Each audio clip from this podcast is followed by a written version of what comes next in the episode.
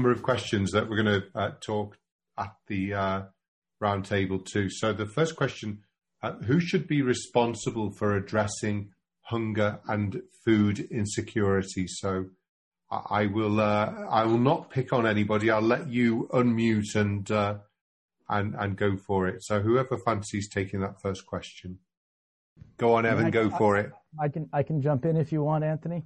So, yeah. uh, I mean, it's a superb question. And I, I, mean, I think I'd come back to some of my comments earlier on that hunger, to a large extent, is a function of a lack of ability to access food uh, that is available on the market. I mean, the, the, the role of poverty in creating famines as opposed to the role of drought in creating famines is, is well articulated, well studied by the literature, and to a large extent, it's issues linked with poverty that cause people to have access, lack of access.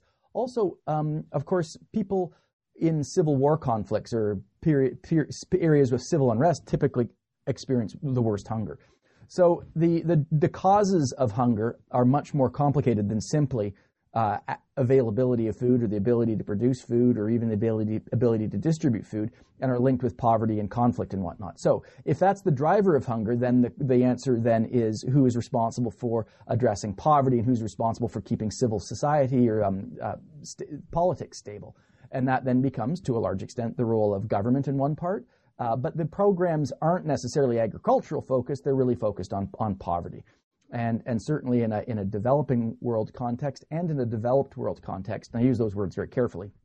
Uh, you know, reducing poverty uh, programs is critical. Uh, increasing the enrollment of of girls in primary schools is well known as a way of of over the long term addressing hunger and malnu- malnutrition.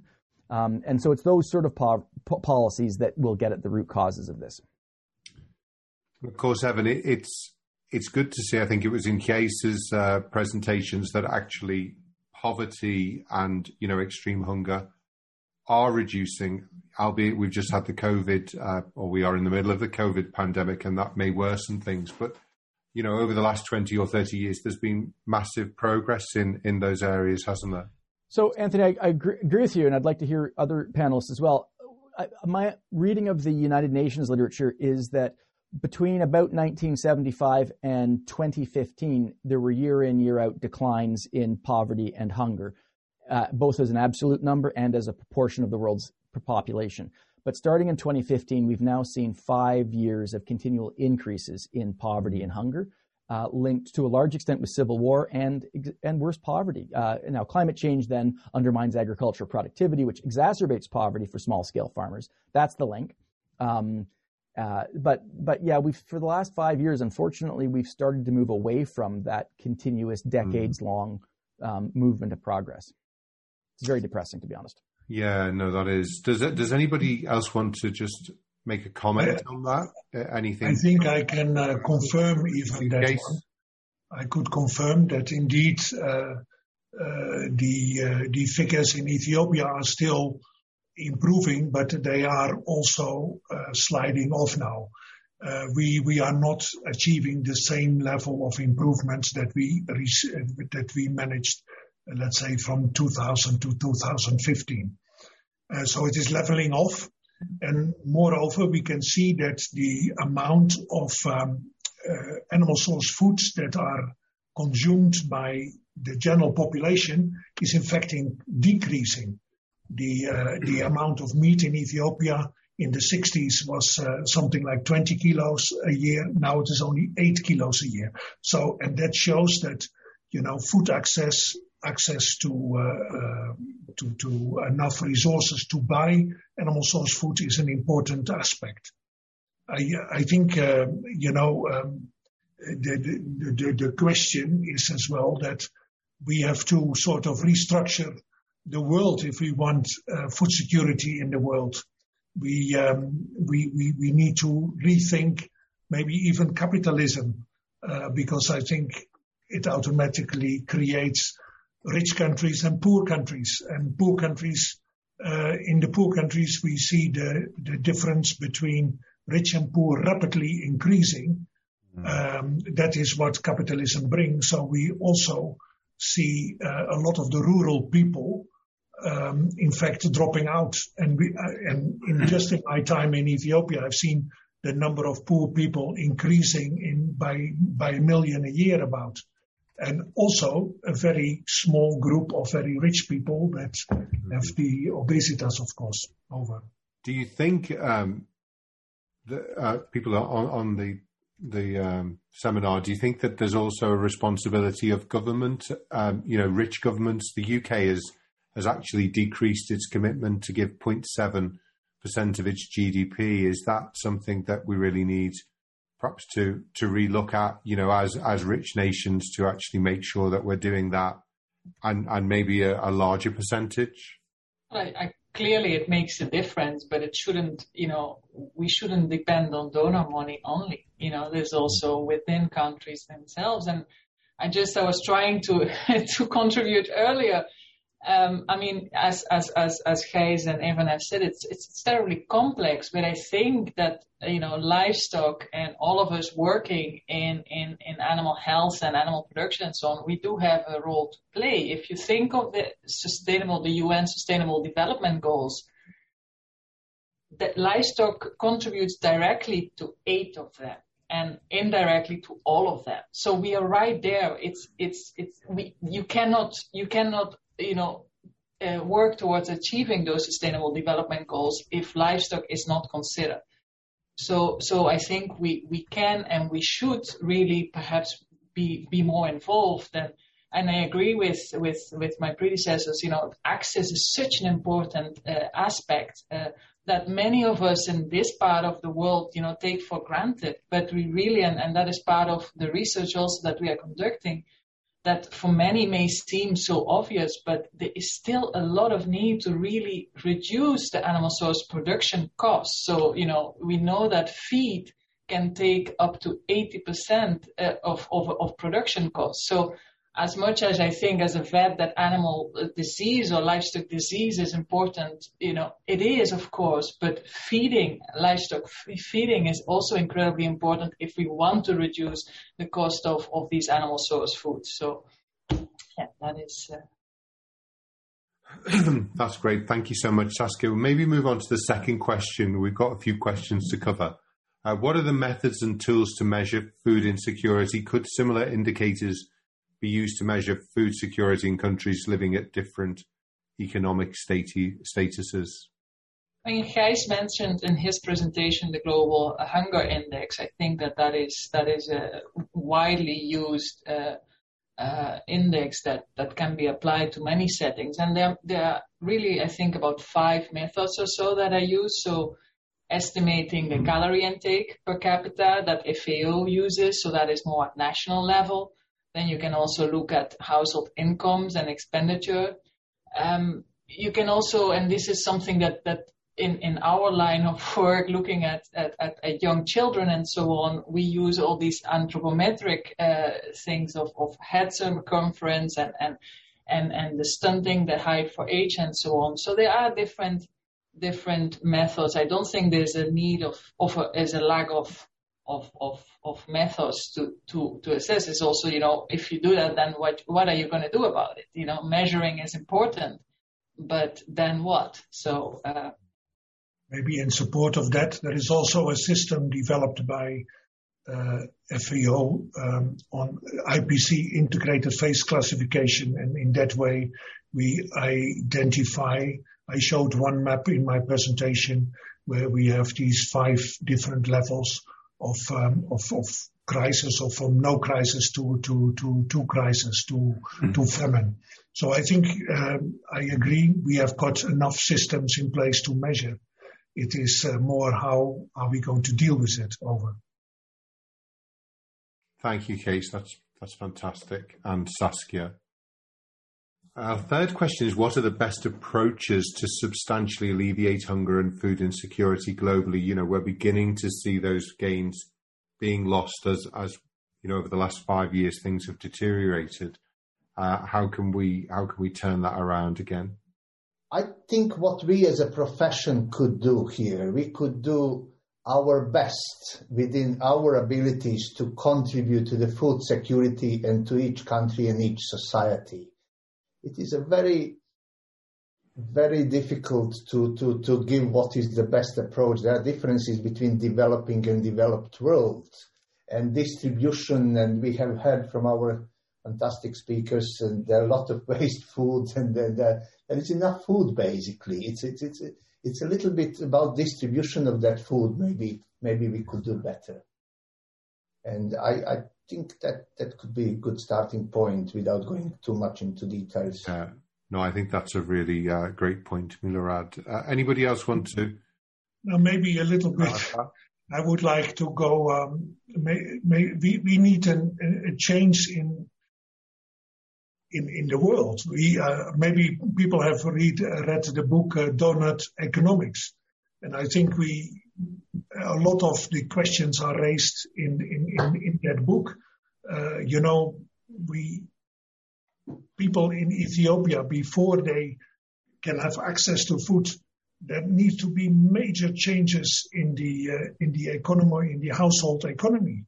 Um, I honestly, I've got people working uh, in my house. I would not know how to live of the money that I'm paying, and I'm paying uh, almost triple what they are paid by by non uh, foreigners. but I, I, w- I would not be able to live a day from that money. Yeah. Uh, so you know, I, and mm I think that's to to to establish a change in in, in that uh, having enough money to have access uh, requires much more than just distribution of food. Um, you know, it is it is distribution of wealth as well, Kees. Exactly. We see distribution of wealth in the world. Uh, we see now um, a small portion of the people becoming very rich and, and a majority of the people, in fact, poorer. And I think this is what needs to change. And that's why I mentioned uh, in the former thing, capitalism. Uh, yeah. I think we, we should see the end of capitalism and create a different kind of, of, um, of situation in the world over. Yes, that's a really great point. I think there's also a book called Conscious Capitalism. Maybe you know businesses, because I, you know, will government solve this problem, or is it purpose-centered businesses coming up with ideas? You know, some of the great innovations that Evan was showing is is that part of the solution as well? I don't know if you want to comment on that, Evan, or or Saskia or Carla. Sure. I mean, for me, it's it's it's a portfolio of strategies that will need to be embarked on um, because there's no such thing as a, as a free lunch, and there's there's lots of trade-offs. Uh, I would start with um, poverty alleviation strategies that focus on the most marginal. So, you know, education programs for, for, for little girls in the developing world would be would be a, a one place that I would I would really really start on. Uh, but that wouldn't exclude the importance of I think creating uh, national, international frameworks that pay farmers for um, environmental goods and services. And we've got beginnings of those sort of programs through the United Nations REDD program, that's the Reduce Emissions Through Desert, Avoided Desertification and Deforestation program. Basically, carbon credits for, for, for lower greenhouse gas emission uh, farming practices. So, providing income streams to protect the environment is, is, is a crucial part of the policy portfolio um, as is basic R&D in, in, into new technologies that would might be um, AI-driven uh, planting systems through to alternative protein systems. Uh, you know, we're I, am increasingly of the opinion, and I think this probably came through in my in my remarks, that the digital agricultural revolution is upon us. The level of disruption will likely be huge, but it's a question of for policymakers and society to decide whether that that this new wave of revolu- this new wave of innovation that's upon us does more than just breed a new generation of tech billionaires. Will it actually hmm. serve mm. public and, and global uh, environmental goods? So innovation is the third part of the portfolio mm. that I would and, say. Is, and is COVID has been um, helping and being a catalyst for that digital decade that we've now begun at the 2020s, hasn't it? To yeah, really, it's it's throwing gasoline on the fire. Any comments from uh, Saskia or Carla about that before we move on to the next question? Yes, actually, I would like to comment that um, it is something that's happening here in Peru, and I see that happens in every country, in many countries. Uh, that we should understand we're part of, of, a whole system, and we must see the system as a whole. As, as, as a whole, I mean, in, in, in its integrity, and each stakeholder of the system must have its role like very clear. And that's a problem we have here. The stakeholders, for example, the private companies, don't have the role clear in, for example, a food safety system. I know it's food security system, but I, am telling you about the experience I've had here. So um, the academia is not uh, fulfilling its role to, I mean, to, to its best. So of, of research and, and, and educating more people in order to tackle food safety problems. So I think that it is very important for for governments and for also other stakeholders from private sector, from the civil society, to understand that they have a role and we have to fulfill it. Right. Thank you, Carla. That's great. Just moving on to the next question, which I think is is one that's been really well covered within the presentations. It's it's great to uh, to have so many vets in in the uh, as the speakers. Uh, no offence, Evan. Uh, what is the impact of widespread livestock disease on food security at the different production systems, agrarian, agropastoral, and, and pastoral? Or is that something that we, you know, we are beginning to sort out with with our technology and with our with our knowledge? No, I think I, I saw some recent data. So uh, we, I manage a project in the pastoral areas bordering Uganda and Kenya in East Africa. And because of the COVID-19 uh, travel restrictions and, and, and impact on, on society, so the normal dipping uh, of, of animals against tick-borne diseases uh, couldn't couldn't happen. And we clearly see, you know, uh, an increase in in in, in disease. Um, in, in uh, tick-borne diseases, but also death of, of, of these, uh, you know, tick-borne, relatively, I would say, preventable diseases. Of course, you know, if you only have four, or five, uh, you know, maybe goats and, and, and two heads of cattle or, or more, you know, and you lose one of them, of course, it's going to impact severely on, on, on your household wealth and, and, and, and so on. And as Gijs also explained, you know, these are this is the buffer that these families have. And again, also because of these restrictions, many were not even allowed to go to the field to plant. So harvest uh, mm. all over the world have been severely impacted. And you know, what do you do if if you if the harvest fails? You sell the goat, or you sell you know selling a cattle is is a, a head of cattle is, is a much bigger thing. But you know the goats and and and the so I think it has really really uh, impacted and also you know, the disease itself, but also why the disease happened because of these external factors that, that occurred. So yeah, unfortunately, we, we will see, you know, things go worse before they go better again. So COVID's had a really bad effect on, on that whole kind of food security by, by stopping people just being able to get on and do their work as well. Yeah. Yeah. Does anybody else want to make a, a point on that? You, yeah, I mean, yeah, it is, yeah. it is an issue that is close to my heart indeed. Yeah. Um, you know, in uh, pastoral areas of Ethiopia, we still have got huge young stock mortality. Yeah. Uh, up to 25% of the sheep and goats and up to uh, 15% of the calves from cattle. Now, diseases uh, like uh, PPR, CCPP, CBPP, whatever, lots of diseases have a major impact there on the young stock. So to have vaccination programs that are in fact relatively cheap could prevent a lot. Of course, on the other side, there is the environment, there is the droughts and whatever. How do we bring uh, pastoralists into more an yeah, let's say, economic or in the mainstream economy is that they can sell animals. So you need infrastructure. And, um, and I think the major thing as well in the pastoral areas is that uh, we need to, they need to secure the core dry season grazing areas. And what we see is um, agriculture expanding into the core dry season grazing areas, making pastoralism less viable because in times of drought they are harder hit. So I think there is an environmental issue. We have to have much more a landscape approach in, in developing livestock in these areas with, with animal disease control integrated into that. Yeah. I think that's um, yeah, my contribution. I, I have seen how, let's say, rinderpest eradication, I have seen that in the parcel areas it was killing 20% of livestock every year. And uh, taking that one course away uh, gave a boost, but then there are many other diseases, so we need yeah. um, an, an far better veterinary service delivery addressing many diseases at the same time. Over. Does anybody else want to make a, a comment on that? Because it's obviously a, a, a, huge problem.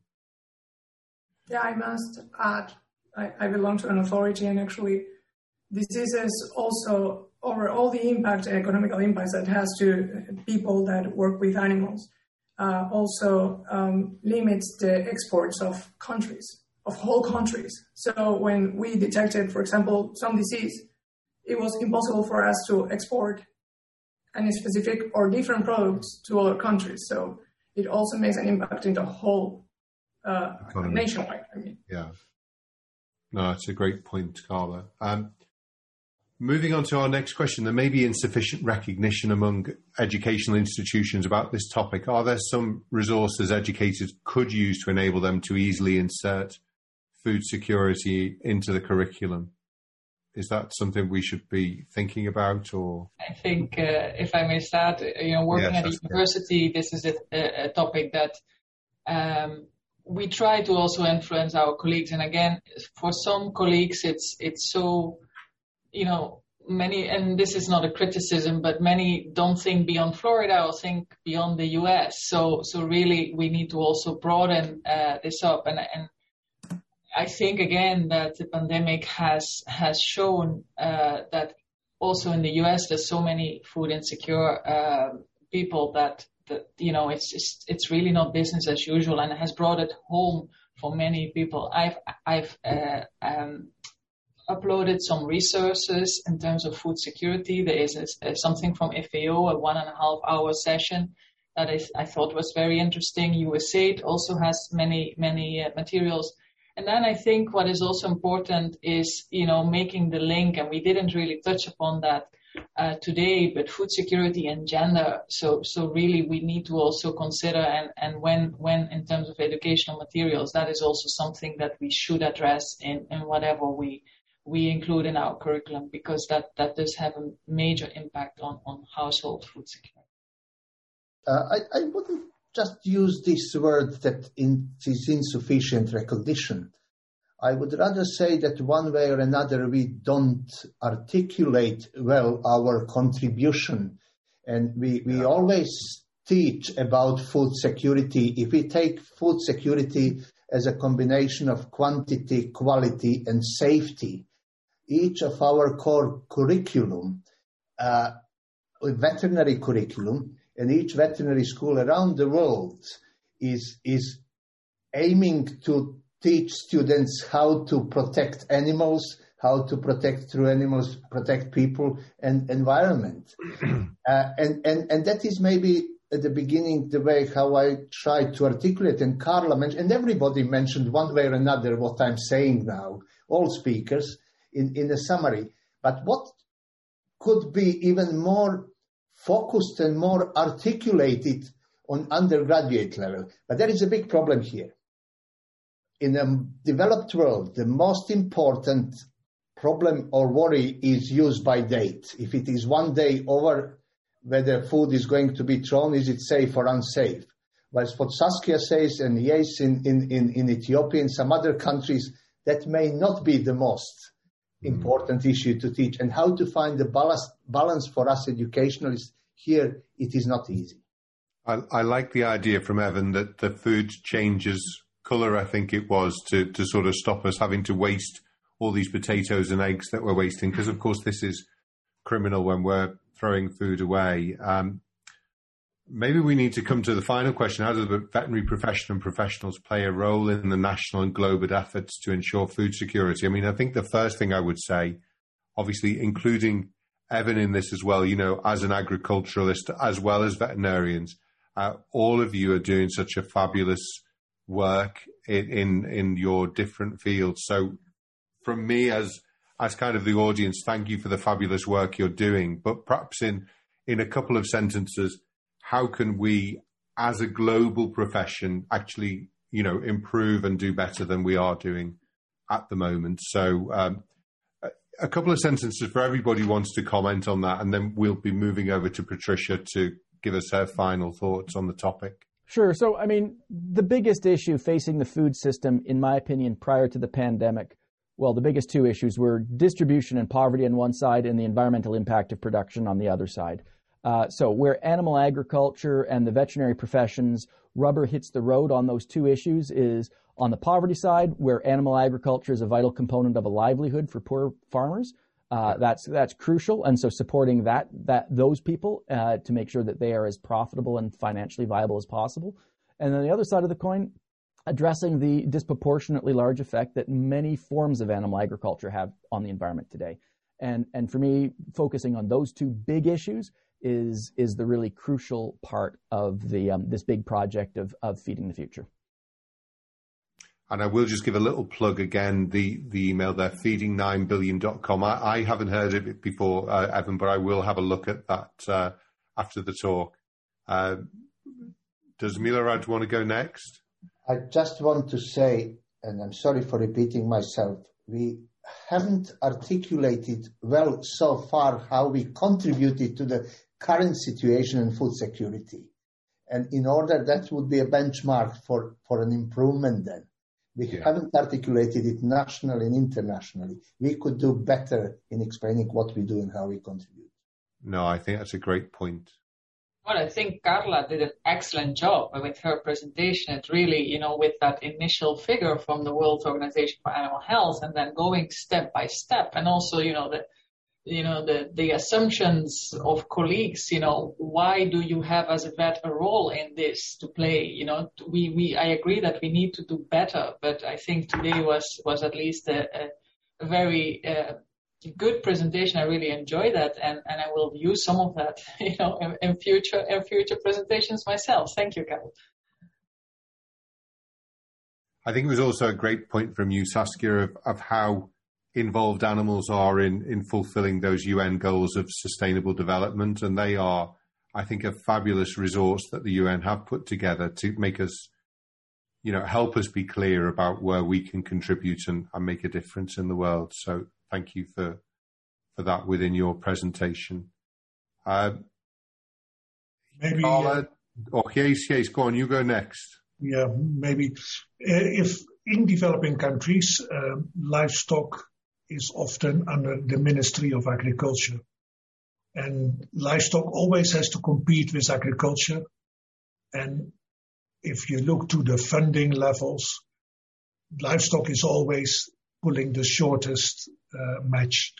It's um, underfunding of many programs is an issue. And I think uh, if we are living in one global world, and we have diseases that can easily spread from Africa to other countries. We have seen African swine fever leaving the continent to Asia and what it does, what impact it has. I think it is, we, we, we have to look at diseases from a global perspective and, um, and funding for disease control might come from outside because in Africa, it's difficult to get the, the funds together to, to do a program, let's say a vaccination program for, uh, for, for, for, uh, for PPR in the past, whatever. Yeah. The funds is not there. We are competing with, with health, with, with, with education. Maybe because it was before mm-hmm. mentioned in Ethiopia, uh, 50% of the population is below 18 years. And if you talk about education and you have to educate 50% of the population, how many teachers do you need? How many schools do you need? And so the funds are going there and, yeah. and livestock is pulling the shortest string. And I think international community could assist in, in, in, uh, in the control of these diseases over. Okay, so that's a great point. I know one of my friends is very involved in a charity called Send a Cow. Uh, I think this is, you know, areas that we can really help in. But uh, Carla, I'm going to leave you with the final word. Yeah, thank you. No pressure. thank you, Saskia, for the nice comments. I think that something I've learned uh, here teaching uh, veterinary students is that we have to build a food safety. Well, actually, I was addressing food safety, but a food security uh, culture. It's. I think that if you do that in faculties, you can start like with, from the first year and all courses, like um, focusing on, in a way, of course, the, the ones are relevant. Um, focusing on this food security problem and telling veterinarians that they are completely capable of tackling it working with in, multisectoral, multidisciplinary teams. So um, I think this is the, the the best part of being a veterinarian is that we can like um, enjoy being part of different teams and we can communicate with other people. But we really must learn how to work in teams and we really must understand our role in this um, in this situation that is, of course, affecting everyone. Thank you. Thank you so much, Carla. That's beautifully put together. I, I think great to see all the veterinarians, but Evan, you'll be proud of me. I've got my apple that I started to eat during the break. I'm conscious that I probably don't do 39% of fruit and veg. So that's going to be my learning point that I'm going to start trying to have a bit more of a balanced diet as well. So I'm going to pass over now to the World Veterinary Association president, Patricia, to give her thoughts and, and to close the meeting. So thank you, everyone, and over to you, Pat. Thank you so much, Anthony. And I'm, I'm really not going to try to add anything to uh, what individuals have said. I really want to thank our distinguished speakers and panelists um, for helping the World Veterinary Association to start a conversation on this critical topic of global food security. It's um, a topic that will require active engagement of veterinary professionals around the world. And um, as has been emphasized, I, it is really important that we be explicit about the role of veterinarians in this global challenge. I'd also like to thank the WVA Secretariat and the One Health Strategic Focus Group, as well as Webinar Vet, um, for um, organizing such an excellent group of speakers and for um, this very smoothly um, run seminar today. As has been mentioned, all of this material will become available um, for um, participants and others on the website in the not too distant future. So thank you so much again, um, and thank you as well to our, our attendees and participants today for all of your great questions. Thank you.